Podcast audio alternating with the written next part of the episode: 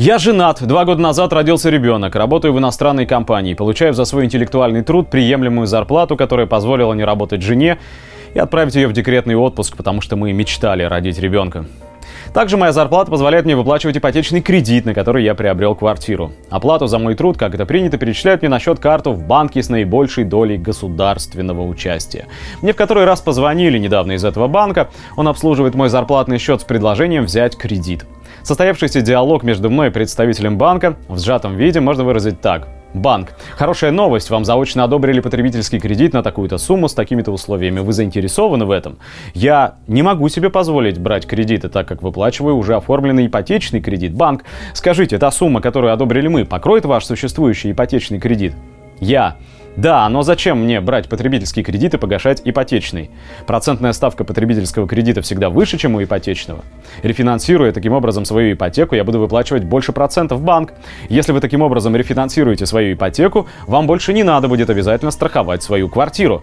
Я Сумма ежегодного страхового взноса меньше, чем я буду выплачивать проценты за каждый год по потребительскому кредиту. Банк. Ваша квартира не будет больше в залоге у банка, если вы погасите свой ипотечный кредит потребительским кредитом. А остаток вы можете потратить на покупки, идеи, решения, все, что у вас есть. В голове у меня сразу же возникает вопрос.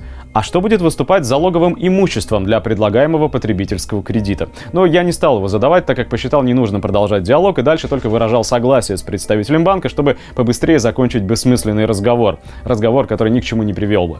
Данный пример из моей жизни дал мне много пищи для размышлений. Если я правильно помню, в одной из частей фильма «Последний звонок» в одной из школ рассматривали идею построения образования и воспитания детей с элементами финансовой грамотности. Предполагалось, что дети в игровой форме учатся использовать деньги, брать кредиты, отдавать кредиты и так далее. Получается, что я и вокруг меня люди должны быть так финансово грамотны и сознательны. Брать один кредит, выплачивать его, брать другой кредит и так далее накапливать на себе денежные долги. А в итоге что? А между прочим, в одной из бесед было высказано положение о том, что высокопоставленный чиновник-финансист в нашей стране недоволен, что граждане неохотно берут кредиты.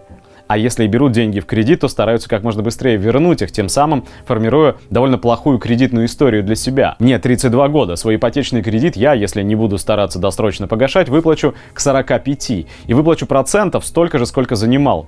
Но стоит признать, мне намного легче. Пока что моя зарплата позволяет работать только мне и погашать досрочно этот долг. Почти все, кто моложе меня, не могут себе позволить такого. Попытаться встать на твердую основу, чтобы планировать свое будущее уверенно. Всем нам предлагают залезать в долги, рисуя перед нами яркие и красивые перспективы. И в тот же самый момент старательно пытаются спрятать и замаскировать действительные последствия от обзаведения этими долгами. И дальше не надо удивляться, что накопленные долги будут передаваться по наследству. Кстати сказать, банк с наибольшей долей участия государства имея доступ к персональным данным своих клиентов, использует эти данные для определенного анализа, на основе которого пытается увеличить свои доходы за счет клиентов. Для чего? В качестве некоего утешения хочется верить, что государство пустит полученные таким путем средства на что-нибудь социально нужное.